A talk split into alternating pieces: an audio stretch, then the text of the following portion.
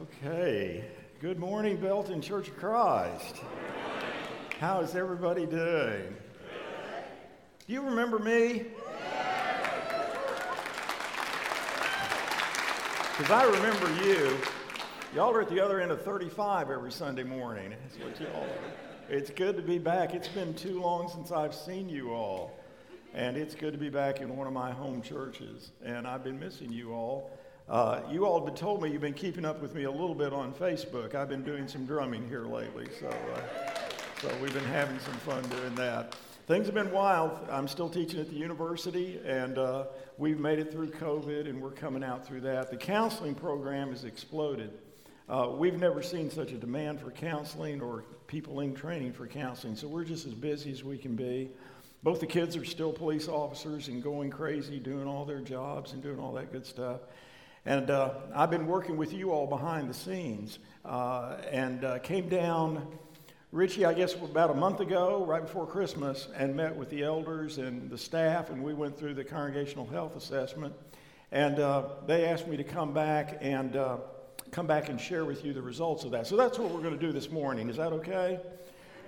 Uh, I, I have I started my work with y'all. I was looking back at it about 2000 and late 14, about 2015, when we were in that transition at that point in time, and then um, uh, worked through that transition. Richie came in. You've rebuilt your staff. New eldership is on board. You had a lot of good things. Of all the lessons that, uh, probably of all the lessons that I've shared with you all, uh, this one is going to be the most important in terms of, of results that we're seeing, which are very, very good, and then the decisions that you all will need to be thinking about making as a congregation. Does that make sense? So I'm going to be sharing with you this morning the results of the CHA, and then as we go through that, specifically talking to you about some decisions that uh, you as a church need to be thinking about and talking about and praying about and deciding kind of on some directions that you and the eldership want to go.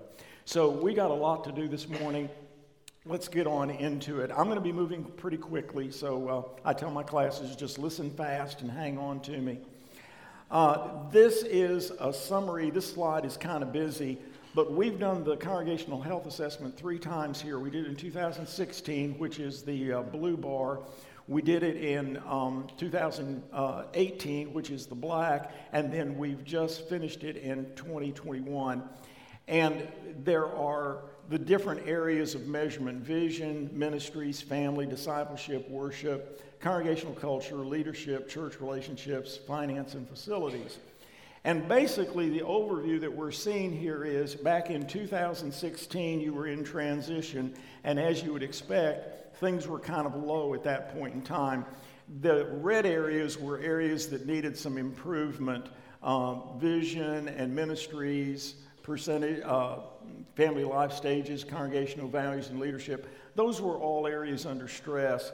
The yellow areas, once again, go back to 16.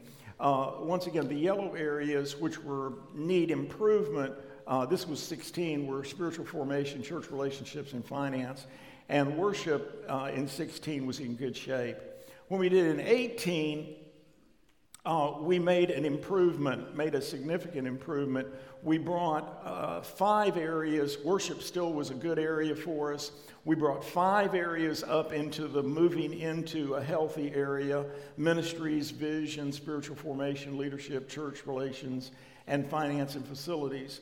And, and, that meant that our transition had been working really, really well. We'd been doing some good things, and y'all been doing some good work. There were two areas that still needed some improvement, which was family life stages and then the congregational culture and values. So that was in 18. When you all took the uh, CHA this time in, in, in the fall, you did that work, we saw an improvement once again and so in 2020, currently, uh, we see two areas that are in the healthy area uh, worship and finance and facilities. There's another six areas that are in the moving in the right direction, uh, which is vision, ministries, family stages, spiritual formation, leadership, and church relationships. And then there's one that's still in that needing some improvement, which is congregational culture and values, which I'll talk um, uh, just a little bit about at the end of my message today. I'll have a word or two to say about what we could do about that. But the good news is that what we want to say about this is we've got two areas that are in the strong area, which is worship and finance and facilities. These other six, if you look at the numbers, they're almost in the green area. They're almost in the healthy area. So they're moving up in that direction. So, what we would say basically is a summary about this. There's, there's several conclusions that I, would, that I would draw from this for you guys. Uh, the first one is uh, things are moving in the right direction, and they have been for several years. And, and the work you all are doing as a congregation is in the right direction. And I'll just tell you, and I, I say this to a lot of folks because I do a lot of consulting around. The church that I came to back in 2015 and the church that I walk into today in Belton, you all, you're the same, but you're significantly different. Uh, the, you're the same lovable people. I love you to death. But there's a different atmosphere and feeling, and, and just, this is just a different place. Dave, would you agree with that? Does it feel different to y'all as well? It does to me, because I come and go, and, and the change is palatable, and it's a good change, and it's just wonderful. So, what we're saying is that given another year, 18 months, two years, as you're moving this direction, those other um, six that are in the yellow are likely going to move into green because they're almost there already. So we're headed in the right direction. Does that make sense? So, so we want to keep doing what we've been doing.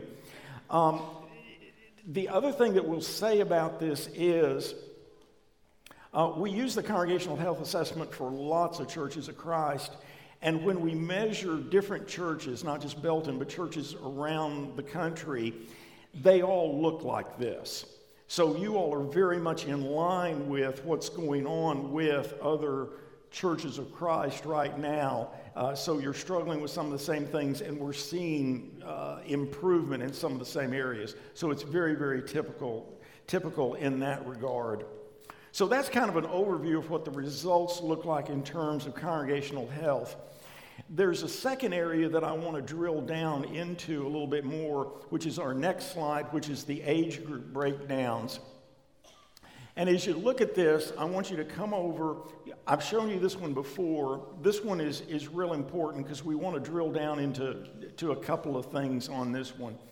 When you come across and you look at 45 through 54, is at 9%, and then 55 through 64 is 22, 65 through 74 is 28, and then 75 and above is 24%.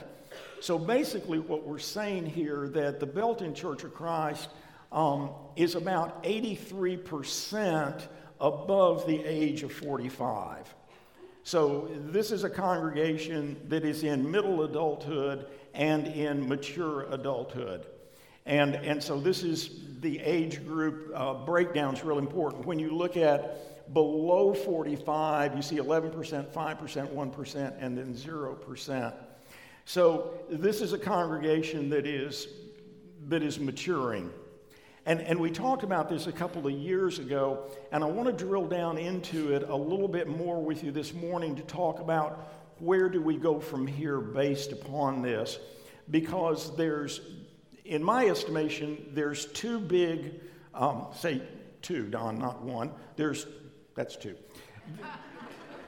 I'm not a statistician. There's two big conclusions that need to be drawn from this. At least if, if, if I were if, if I were with you all the time that I would that I would be looking at. Uh, the first one we're going to talk about is what I'm going to talk about is mature adults ministry. Uh, a congregation that is aging, a congregation that is in middle adulthood, uh, elderhood, and then old age, is really should have an intentional ministry to that group of people. Um, one of the best churches I worked on staff with uh, had a big group of 39ers, and they had a 39ers ministry. And they traveled together, they took care of one another. Folks that moved in from out of town they didn't have relatives, they watched out. They took care of the widows. When they were in the hospital, they took care. They, they were on vacations together. And if you wanted to do anything at that particular church, you had to factor in the 39ers because they were a force to be dealt with. And I would just recommend that as you all think about moving forward, you think about doing some intentional planning for your folks that are in middle, late adulthood, and then in elderhood versus just kind of dismissing them and going, okay, well, they've been around, we'll let them take care of themselves. Uh, because there's a great deal of uh, power, experience, resources in that particular group, and they're, they're very, very important. Um, my mother, uh, I have two mothers. Uh, my birth mother is 82, she's up in Vermont. My adopted mother is 97, and she has Alzheimer's, and she's in an Alzheimer's unit in, in Dallas. And I take care of her, and that's another full time job that I've got. And my mom and dad were, um, he was an elder at the White Rock Church of Christ in Dallas for 25 years. And she has outlived her generation. Uh, all her friends are gone. And she's been forgotten by her church. I get a call once, maybe every three years or so, from the church secretary that happens to remember that the Hibbard family was a member of that church. Uh, my dad designed the building, he drew the plans for it. We, we were core. Um, but we're invisible now because time moves on. My, my point being, I, I think there's a reason why in the Old Testament the verse appears over and over again that says, Remember the widow, the orphan, and the stranger in the land. Did you take care of your folks that have borne the burden during the heat of the day, as, as we used to say? The other thing that's going to happen is there's going to be a great need for pastoral care on the part of, of this group. Uh, the staff's going to be, you know, taking care of these folks and, and doing a lot of work in that, in that regard. I could spend all morning talking about the importance of this, but I think you get what I'm saying. In, in the past, I think sometimes when I talk about the age group breakdowns, the misinterpretation was Don was saying we need to forget about the old folks and you just take about building, growing young again. And that's not at all what I was saying. What I'm saying is I think it's a both and. Does that make sense? I think it's something that requires some attention on both different, different, different areas. So that a mature adults ministry is something that I think is the first thing that you as a congregation could begin to have a conversation about what are we going to do and what might that look like and what opportunities does that give us. Let's, let's move on.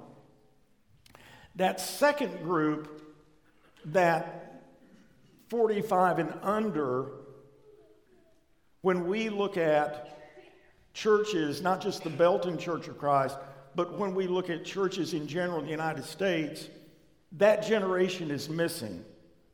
That's the millennial generation. So the millennial generation is the second baby boom. They're the largest generation, number wise, in American history. Uh, you can see up there, uh, they are racially diverse. 43% are non white, one in five uh, have an immigrant parent. Uh, their parents tend to be active in their lives even as they're adults. These are the children of the baby boomers, and they, we call them the millennials. The shaping events that they experienced were 9 11, Columbine, and the Oklahoma City bombing. So lots of real negative events shaped them growing up. They're politically independent. About 50% will say that they don't affiliate with either party. And the big one for those of us in church work is they generally distrust institutions.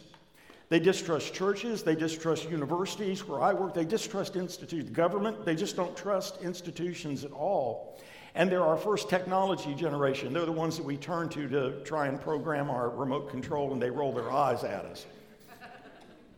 now, let's talk a little bit about, because that's the generation that is missing in y'all's chart. Does that make sense? When we go down into that low number below 45, that's that millennial generation.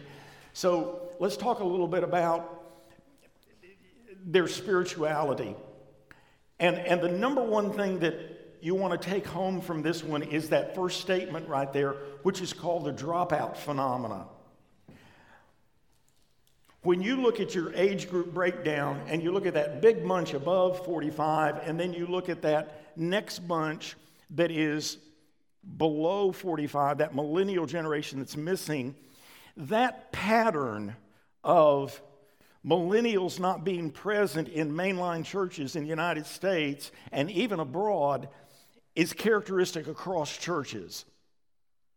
In other words, millennials left local churches in large droves as they grew up, and they have not returned, and likely are not going to return to the institutional church.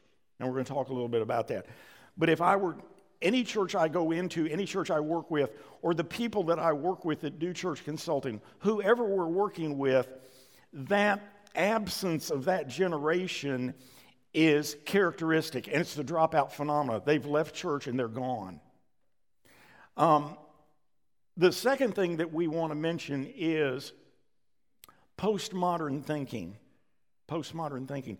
The thing that shapes the millennial generation is something that's very, very new to our culture, and it's postmodernism. Um, the way I explained it to the elders and the staff was like this there are four generations alive today. There is in elderhood the silent generation. The silent generation were the kids that didn't fight in World War II, and they're aging and unfortunately dying off. That's the silent generation. They are a Christian thinking generation. The next generation was the baby boomers. That was at one time the biggest generation. Um, they're the kids of the World War II generation, and they are in approaching elderhood and mature adulthood. So that's the second generation. But they share a similar worldview to the silent generation.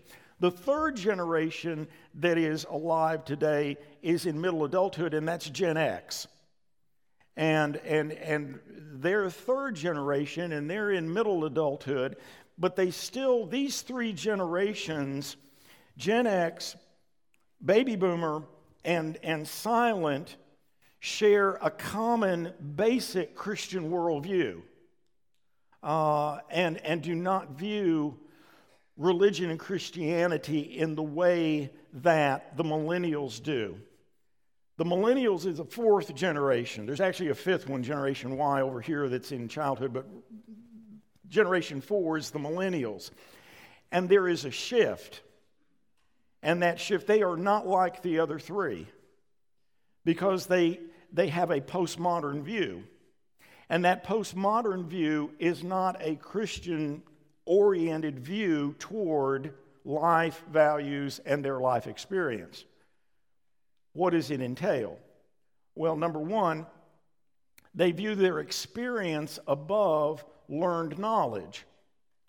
So when I teach them in class at the university, I may be sharing with them material from the field of marriage and family, and they may look at me and go, Well, that doesn't mean anything to me because that's not what I experienced. And their experience is as valuable as the textbook. Does that make sense? And you're like going, okay, that's not how I'm wired up. I understand. Number two, street smarts are above book smarts. So they're going to view, I really don't need to learn anything because I've learned what I need to through my own experience. So, the way, for instance, that that impacts the church is they are not at all interested or impacted by expository preaching. You say, I'm going to be preaching a series on the book of Matthew, and they're going to go, okay, well, what's Matthew and what on earth would that have to do with my life? And that sounds boring to me. There's just no connection there at all. These three generations grew up with a view of church as church as an educational institution. We're going to learn, we're going to dig into the text. And that's not where they're coming from. Intuitive above analytical. They're going to go with a gut feel. They're going to go with their own experience and then learn by experience and not particularly by authority. Um, so, this whole term of spiritual but not religious basically saying they view themselves as spiritual individuals, but they don't view themselves as belonging to an institutionalized church. That's, that's not how they see themselves. So, how do we connect with them? If they're so different from the other three and the age group has dropped, they're not present, what do we do? Do we just give up? I've had the opportunity the last year to work with uh, Dr. Sarah Blakeney. And Sarah did her doctorate at Gordon-Conwell over in Scotland, did her PhD, and her area of specialization was millennial spirituality. How do you interest that generation in anything related to the Word of God? And what she discovered, and we talk about this regularly, is there's, there's three things that connect with them. Number one is testimony. In other words, the way to connect with the millennial generation regarding the Word of God is probably going to be not book, chapter, and verse as much as it's going to be Terrence telling the story of his life and how God worked through him. Does that make sense? So it's more of a testimonial approach to spirituality. Number two, they are really impacted by relationships. So you form a relationship with them, and then you're able to influence them from a spiritual standpoint. And they're very influenced by the power of the Holy Spirit. Many of them grew up in battered families and have had difficult times growing up, and the healing power of the Holy Spirit really connects with them. The idea, she says, is to avoid the tendency to colonize them into the old order. Attempting to shoehorn them into established churches is simply not working. In my day, I hate to say it this way, I'm getting to be an old timer here, but we would go out and we would figure out a program. And we'd institute a new ministry and a program to attract whoever we wanted to attract, right? And that's not how this is going to work. So I'm having to rethink my whole way of thinking about approaching. So, what are our options? Church's options at this point in time. So, if we've got three generations with one worldview and one generation with another worldview, and there's a shift then in the way they view spirituality, what are our options? Well, I'm your consultant, and I think a consultant's job is not to decide for folks what they should do, but to give people lots of options. So the options seem to be number one, we hold tight and hope. We just keep doing what we've always been doing in the hopes that they're going to change and come over here to us. Or maybe we'll magically come up with the right program that's going to figure this thing out. Okay, that's option number one. Number two, some churches are going and deciding they're going to go plant a new church. And you can certainly do that. The difficulty with that is what I call the mini me phenomena. And I see a lot of churches that are trying to reach a new generation, but they go and they plant a new church that's an identical version of what? What they were. And then they wonder why nobody new comes. And what they've done is they've split the church. Half of them go here, half of them go there. They don't have enough resources to hold both of them up. And guess what happens to the both of them? They both struggle and, and fail. Dr. Blakeney has worked with a number of churches that are trying to reach millennials that are using a new approach. And it takes a bit of rewiring, but it's called a missional church approach. And the idea there being that instead of trying to bring them to us, we go to them. So I'm going to talk to you for a minute just a little bit about the missional church. It's taking the church to the people. It's actually following the example of Jesus. If you remember, Jesus, when he goes and he meets the woman at the well who is a Samaritan, he sat down in her neighborhood, he sat down in her place. He met her where she was. You know, I was thinking about it this week. It's real interesting. When Jesus came to earth, he didn't establish a synagogue someplace and ask everybody to come to him. He went to what? He went to them. He went to them. And so it's this salvation by association. It's actually very, very biblical. Um, It builds on the big three testimony, relationships, and the Holy Spirit. And millennials are being reached and mobilized to serve immediately. One of the interesting things about millennials and their spirituality is they want to get involved right now.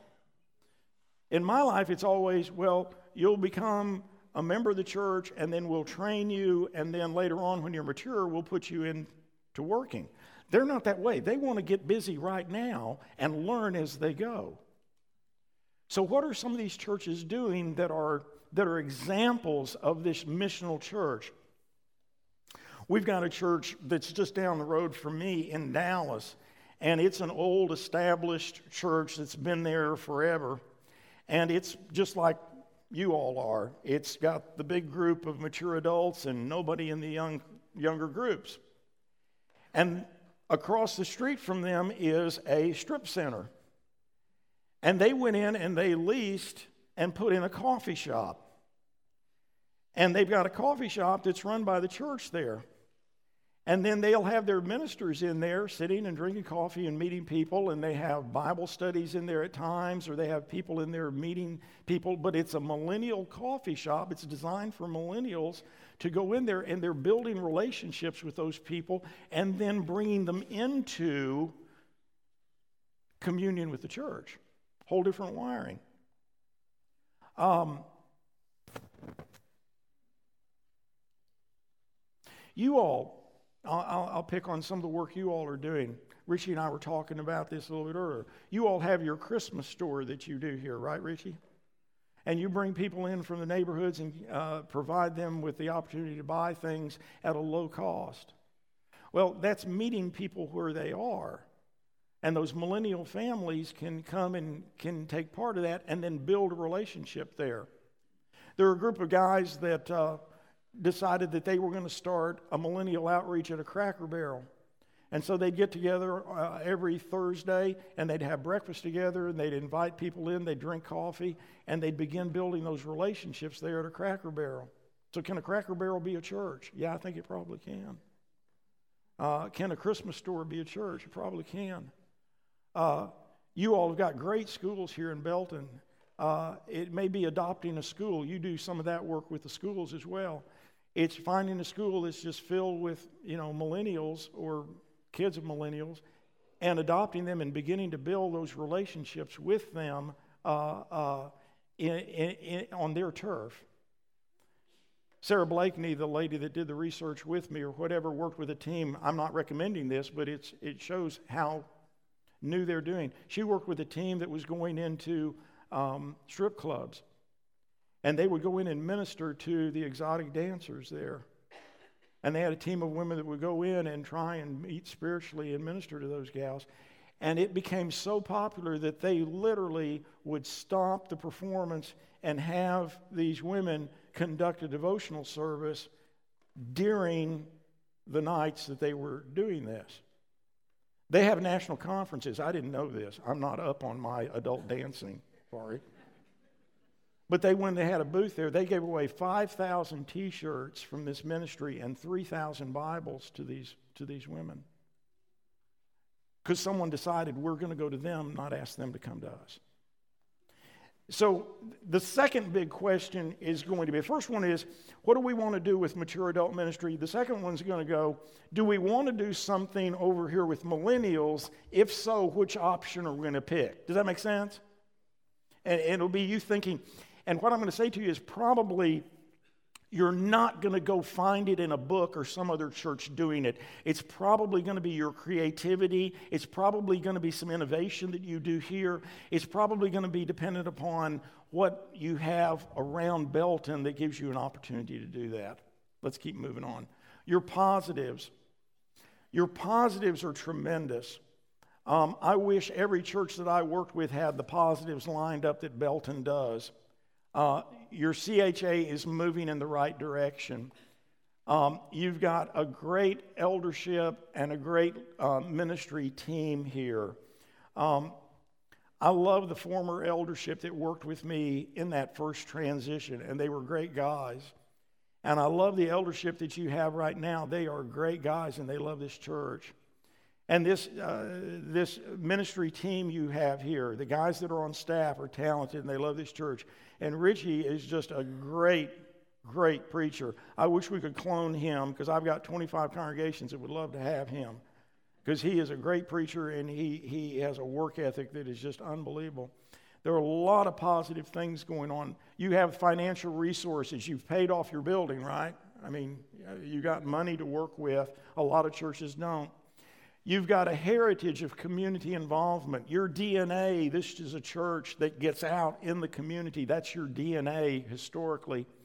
And you've got new staff that are coming in and new members coming in with all kinds of uh, expertise. And the community has all kinds of opportunities. You've got medical and, and military and education, there's lots of opportunities. Um, I think there's two challenges, uh, and I'll mention this as, as we're wrapping up. If I had to issue a warning about two things uh, at this point in time, these would be my warnings.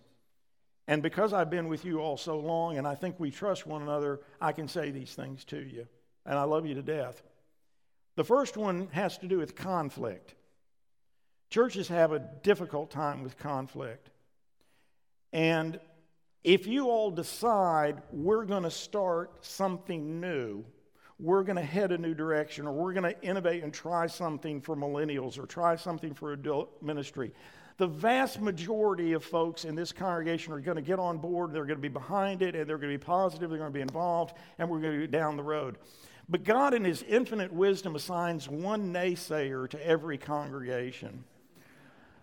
I don't know why, but there's always one that's going to stand up and go, I don't know why we're having to do this, and rah, rah, rah, this, and the other. And everybody looks around and goes, I wish they'd just sit down shut up. Now, let me say a word about that. You know how they got rid of train robbers in the Old West? You'll only hear this here. They tried all kinds of things that didn't work. The way they got rid of uh, train robbers in the Old West was everybody on board the train decided, we're tired of train robbers. So they all started packing heat. So you're a train robber, you walked onto the train, and grandma pulled down on you with a derringer. And old Bubba leveled down on you with a double barrel shotgun. And a couple of kids were looking at you with 45s.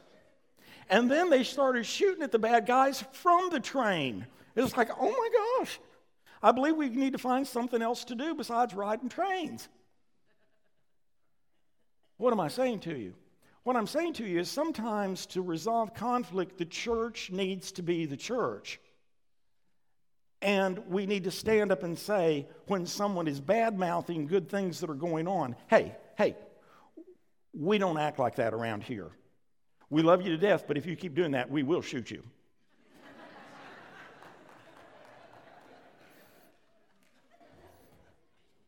We will do it. So that's my first one. Be the church. Be the church and cleanse the body. When someone's misbehaving, Paul wrote to Titus on Crete and he said, These folks must be silenced. That was a command.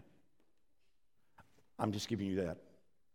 The second one that I want to mention to you relates to the past. Relates to the past. Out of the CHA, sometimes there's a tendency on the part of the Belton Church of Christ to be a little tentative to take risk. And I'll tell you what I think that is. No, I'll tell you what I know that is. This church has two histories. It had a huge, large, wonderful history with Joe B and years and years of great ministry where this was the church that if you were in Belton or in Temple, everybody knew about the Belton Church of Christ because we were out there in the community. We had a DNA that was involved, and things were rocking along. When he left, there was a series of a few years where things did not go real well. There was a bit of pain in there, and that's when you guys called me. Now, what does that have to do with the past? when you think about moving ahead and innovating and trying and, and, and moving on down the road, you can remember either one of those pasts. If you remember that painful past and go, mm, we had some problems, you can kind of wring your hands and go, oh, mm, I'm not sure we need to be doing this. Or you can remember your true heritage, which was we're a congregation that is accustomed to taking chances, accustomed to being in the community, accustomed to connecting. By reaching millennials, by reaching mature adults, we are simply continuing to be what we have always been. Right? So, what I'm saying to you is draw upon your real past, not your pseudo past. Okay? My text this morning I saved to the end. My text this morning is Matthew chapter 28 and verse 19. And it's the Great Commission. And my text this morning is just one word. If you were to say, Don, what is your recommendation to us based upon all this? It's one word. It's not even the whole verse, it's one word. And it's the first verb. What's the first verb? Go. Go. That is my recommendation to you as your consultant. It's not time to study it anymore. It's not time to argue about it anymore. It's not time to do anything. It's time to go. It's time to get on down the road. Uh, you have everything in the world you need, God has provided to you resources, good people, great opportunity. It's just time to go. Things are healthy and they're ready to go, and I'm looking forward to seeing where you're going to go. Are you ready to do it? All right, let's get going.